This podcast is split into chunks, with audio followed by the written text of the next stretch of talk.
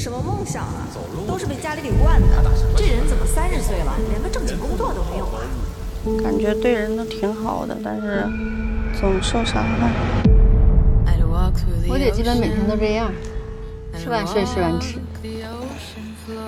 哎，各位好，欢迎各位来到今天的非必要输出之口述电影，我是汉涛。那我今天录节目的这个时间呢，是正好是大年初五，是迎财神的日子，同时呢也是情人节，所以在这里呢要祝大家呢在新的一年当中呢可以做到财色双收哈。当然，如果你真的做到这一点的话呢。应该会挺遭人嫉妒的，所以你想一想，你要不要那么贪心哈 ？OK，好，接下来当然我们要聊回电影啊。那今年这个春节档电影呢也是非常的热闹。我去影院的时候就看到哇，真的是人山人海哈，非常的这个火爆。那我昨天呢一口气看了两部影片，一部是贾玲的《热辣滚烫》，另外一部呢就是《飞驰人生二》。呃。当然呢，就因为这两部影片呢，说实话有很多的相似之处啊，都是一些呃轻喜剧啦，然后都是中年人的那种热血沸腾啦，啊励志啦等等哈。那所以我在看第二部《飞驰》的时候呢，就是有一点小小的犯困了哈，然后就睡了一一小气儿哈。所以呢，我就重点来跟大家聊聊我对于贾玲这部影片的一个观感啊。其实这部影片在看之前，我想大家所有的焦点都放在贾玲减了一百斤这一新闻事件当中。那么我在看这部影片的过程当中，我突然就有一个感受，我觉得，嗯，贾玲这不仅仅是拍了一部电影，而是完成了一次现实与电影相结合的行为艺术。那在看完这部影片以后呢，我这个观点呢就更加的强烈和坐实了。随后我就发了一个朋友圈，没想到得到了圈内很多好友的认可啊。有些朋友认为说啊，这个概括的太精准了。所以今天呢，我首先就想跟大家聊聊，为什么我会觉得这是一次非常完整的，甚至可以说是完美的行为艺术啊。首先，我们从影史上来看啊，为一个角色来暴瘦减肥这样的一种方式呢，并不少见哈。比方说，我们都知道之前邓超啊，为了拍张艺谋的那部影片啊啊，也是暴瘦。那啊，海外的那就更多了，罗伯特·德尼罗啦，还有像印象很深的那个马修·麦康纳，为了演呃达拉斯买家俱乐部那部影片，整个瘦的已经完全脱形了，面目全非了，让人有这样的感受啊。但是你要知道，他们瘦。也就是在三十斤到四十斤这样的一个范围之内啊，没有人达到一百斤这样一个令人震撼的数字。除此以外，从观感上来说，哈，之前我记得有一部影片，呃，香港的瘦身男女，刘德华跟郑秀文所演的，他也是这个电影一开始是一个大胖子，然后最后，呃，变得非常的瘦哈。那但是他是演员本身是瘦的，通过特效化妆。化成一个胖子，所以他这个过程是很容易完成的。像贾玲这样完全，呃，全程的自己把自己足足的减掉一百斤的这样的一个行为，至少在我的印象当中，在影史上是没有过的。啊，他是呃，开创了可以说是一个令人震撼的一个先例。那同时呢，贾玲的这个减肥的计划跟这部影片的拍摄哈，可以说是呃高度的吻合。她之前一定是做过非常严密的一个计划。在影片当中有一场戏，大家应该印象非常深刻，就是已经瘦身成功，马上要走上拳坛参加比赛的乐莹儿，在走过一个镜子的时候，看到镜子里头的这个曾经的自己，就是那个胖胖的乐莹儿。两个人互相对视，然后镜子里那个胖胖的乐莹还给已经瘦身成功的乐莹比了一个赞啊！你要知道，这场戏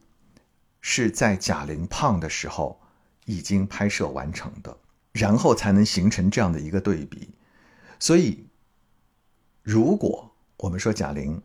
减肥没有成功，或者过程当中出现任何的差池，没有按照时间表来完成的话，那么这个电影之前所拍摄的所有贾玲胖胖的那种状态，那些戏全都作废。所以这样的一个计划，它带有非常大的一种挑战性，带有非常大的一种冒险性。嗯，可以说贾玲做出这样的一个计划，要拍摄这样的一部电影，需要巨大的勇气和非常科学、严谨、严密的安排。这件事情想起来也挺令人震撼的。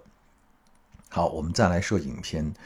其实我在看影片的过程当中，我不知道大家跟我是不是一样哈，经常会有一种现实与电影的交错感。就比如说这部影片的前半部分，就是胖胖的贾玲出现的时候，她饰演的那个人物啊，这个乐莹啊，你就会觉得她是那个角色，就是她是一个懒惰的在家待着，然后虽然对人很友善，可是总是呃不被人重视或者被人欺负，嗯。然后就活得很憋屈，就这这个角色，让我们看到的是乐莹，而不是贾玲，对吗？这是贾玲塑造的一个角色。可是从乐莹开始真正的下定决心要减肥，开始练习拳击的时候，我在荧幕上看到的不是乐莹，而是贾玲。我相信在电影院的所有的观众，此时此刻看到的，他们眼中的不是乐莹。都是贾玲。当贾玲瘦身成功，她啊走过那个体育场的过道的时候，拍这场戏的时候，大家记不记得在片尾的花絮的时候，曾经有贾玲，呃，拍这场戏，她拍了好多次，然后当她完全瘦身成功，同时有有着这个腹肌的时候，再拍的时候，他走着一半，他走不下去了，他回头哭了。其实这个时候，人物和贾玲这个演员是高度重合的。我相信那一刻，可能贾玲自己都分不清她到底是乐莹还是贾玲，因为这一路走来，乐莹所付出的所有的艰辛，在电影当中所呈现的，恰恰就是贾玲在现实当中所付出的所有的艰辛和努力。那个眼泪是为乐莹而流，也是为贾玲自己而流的。所以在那一瞬间，你很难分清，他是演员，还是导演，还是那个角色。完全融合在了一起。其实有的时候我会觉得这部电影啊，拍到那个时候就已经可以了，因为已经非常燃了，而且已经非常之震撼了。那嗯，我常在想，就是他走到那个拳台上去打那场拳的时候，那注定是一场失败的拳，所以那个结果我们是能想见的。后面那个部分其实可可拍可不拍，对我来说。但是贾玲在那个部分又做了一次很大的挑战，就是如果我没有记错的话，在她走上拳台的前面的一大段戏，她采用了长镜头的方法，让你非常真实的看到了贾玲和一个职业拳击选手对打的过程。那个不叫对打，那个叫做贾玲挨揍的一个过程。那个过程非常的残忍，我可以说是残忍。就你觉得贾玲完全没有还手之力，在那样一个长镜头当中，对我来说，我看到的同样是贾玲。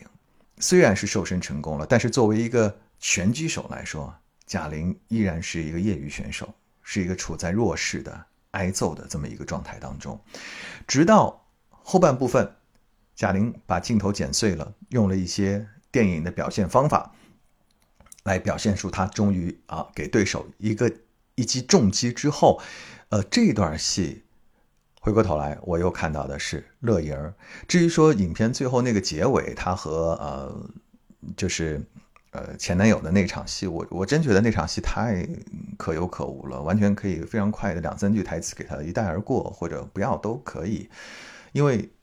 已经结束了。我觉得对于这部电影，对于贾玲这个人物的塑造来说，呃，到那里已经完全足够了。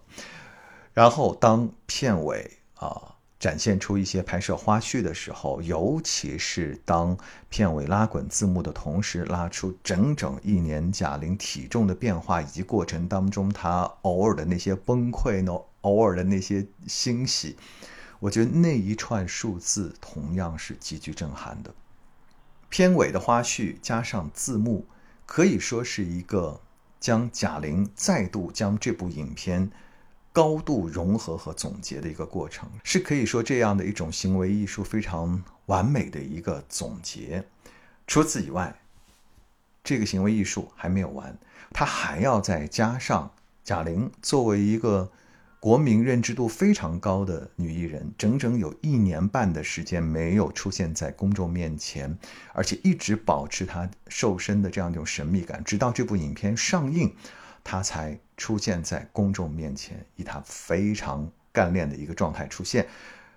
这种线上线下神秘感，加上这种非常人的挑战，所有的这一切加在一起，我觉得这是一次非常完美的、极具挑战性的行为艺术。当然，我也知道《热辣滚烫》这部影片呢是改编自安藤英那部非常著名的《百元之恋》哈。我们单从电影的角度来说，《热辣滚烫》和《百元之恋》还存在着比较大的差距，但是，嗯，《百元之恋》是仅用两周时间拍摄完成的一部小成本的影片，而呃，《热辣滚烫》。贾玲是用了整整一年的时间来拍摄完成，并将她的真实经历和这部电影高度结合。所以我说，这样的一种行为艺术和呃单纯的一部电影是不可同日而语的。如果你从一个行为艺术的角度去看，呃，贾玲这一次完成的非常的漂亮。那么接下来可能你要问我，这一行为艺术的意义到底在哪里？我的理解哈。呃，我认为它会让我们重新来思考真实的力量和虚拟的力量，尤其在当下的社会当中，人工智能 AI 的发展会会让我们觉得这种呃人工智能呢、虚拟的力量呢、科技的力量越来越强大。呃，至少我是相信啊，这部电影如果用现在的视觉技术、视觉特效。贾玲完全可以不用减肥，她完全可以找若干个不同阶段和她体型相似的女生，然后通过换头特效技术来完成影片的拍摄。我我觉得目前的呃特效是可以做到这一点的，但是贾玲并没有这么做，她用了一个最笨的办法，用了一个嗯最冒险的、最不稳妥的方法，去实现这样一个影片的拍摄。但恰恰这样的一种方式。给人带来的视觉震撼是非常强烈的。呃，我记得我有一个朋友发朋友圈，他把它称之为一种视觉奇观。我我我我有点赞同这样的一个说法哈。所以你在电影当中看到了贾玲体型的变化过程之后，那种啊对人的那种冲击力，我觉得是非常非常巨大的，远远超过呃特效能够带给人的冲击力。所以我们就在想，到底是科技的力量强大，还是这种笨办法的力量更强大？嗯，这是值得我们去思考的一个问题。也许这就是整个这个行为艺术的呃一个意义，让我们看到了一个真实人的一种蜕变。嗯，我不知道贾玲自己有没有想到这一层哈，可能是我赋予给她的一些。呃，过多解读吧。但是另外一方面，对我来说哈，我觉得未来我们可能也得面对一个现实，就是，嗯，我们可能会和过去那个胖胖的、可爱的、非常可笑的贾玲渐行渐远了。因为为什么我们会看到贾玲觉得她好玩好笑，就是因为她的胖，就是因为她的有时候呃傻傻的，呃有时候有些胡闹啊，有一些。小机灵，可是当他瘦下来之后，我们看到的是一个严肃的一个艺术家，我们看到的是一个严肃的导演。我们对他的敬佩之情越多一分，觉得他可笑的部分就会越少一分。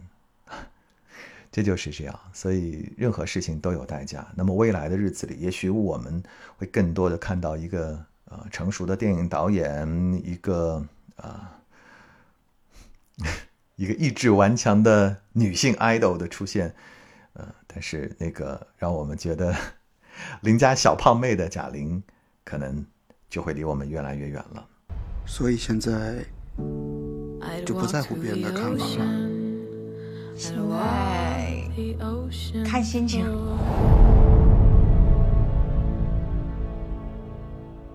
好了，本来很多人都跟我讲说，《飞驰人生二》要比。热辣滚烫要来的好看啊，完成度要高。那我在看《飞驰》的时候呢，说实话，的确，我是觉得，呃，这部影片在导演手法上要比热辣要来的成熟的多。从拍摄的难度来说，它要大大的高于热辣滚烫哈。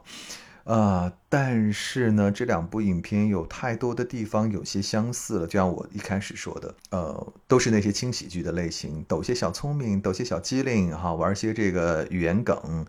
然后呢，又有那些最核心的，就是小人物的那种翻身励志啊，就这都非常的相似。最重点就是，都是一个中年人，那么不甘心，然后呢，在面对这个比较低谷的时候，都是一种自我解嘲的方式，然后逐步呢进入到一个自我救赎。那所以。那个整个影片的呈现的过程，那个剧情的发展，让我觉得真的有一点过于雷同了，所以非常不好意思，在飞驰的中间一节呢，我就给睡着了，直到到那个汽车拉力赛那个部分，我就哗的一下就醒了，因为的确拍的太好看了，那个是另外的一种视觉奇观哈。但是看完整部影片之后呢，我也发了一个朋友圈，我就觉得，我突然觉得韩寒老了，因为你想这部影片所。倡导的一个主题，你们会发现，就是沈腾演的这个张弛这个角色，他最后驾驶的是一辆老旧技术的赛车，然后凭借的是他那种豁出一条老命的勇气和过往的经验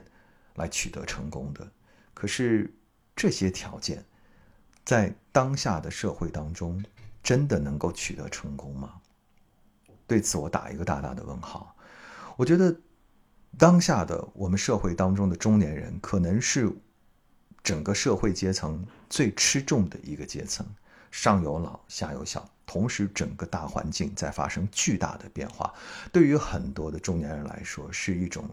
始料未及的、从来没有经历过的一种冲击。因为在过去的几十年当中，我们一直昂扬向上，我们不管遇到多大的困难，总是。很平静的度过去了，可是，嗯，现在我们不得不要面对的是一种大环境的衰退，以及到了中年之后，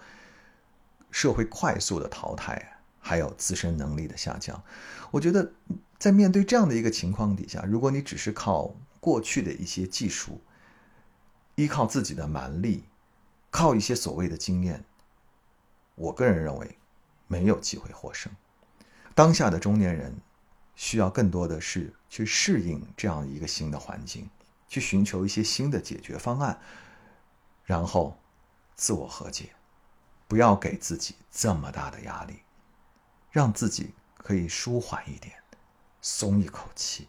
我觉得这个才是对当下中年人的非常重要的一个抚慰。别再拼老命了，没有用的。我觉得，当一个社会昂扬向上的时候。他的机会很多，所以你拼老命的机会有可能会搏出。但是现在，我个人认为机会没有那么多了，连留给年轻人的机会都不多。你说你一个中年人，你拼你有用吗？嗯，反正我不，我我不这么认为啊。好吧，好了，所以在我看来，这部影片所传达的主旨是有一些老旧的。所以，哎呀，我曾经是非常喜欢韩寒小说的一个人。我觉得这是一个啊非常叛逆的，啊非常有独特见解、独特思考的一个年轻人。是时到如今，韩寒也有了一些中年人的爹味儿啊。好了，这就是我以上的对两部影片的一个点评，呃，仅代表我个人意见哈。那接下来呢？春节档还有一些影片也是我比较感兴趣，我还是想去看的。比如说像宁浩的《红毯先生》，呃，据说这是一部非常不同类型的一部影片。呃，当然还有张艺谋的电影，这两部我还是会去看。那看完以后呢，也可能如果我觉得呃有话想说的话，我会跟大家一起来分享啊这两部影片我之后的观后感，好吗？最后想跟大家分享一首歌，这也是我非常喜欢的一首歌，虽然它的。作者已经离开了我们，但是这首歌特别适合送给贾玲，也送给这位歌的创作者赵英俊，那就是送你一朵小红花。送你一朵小红花，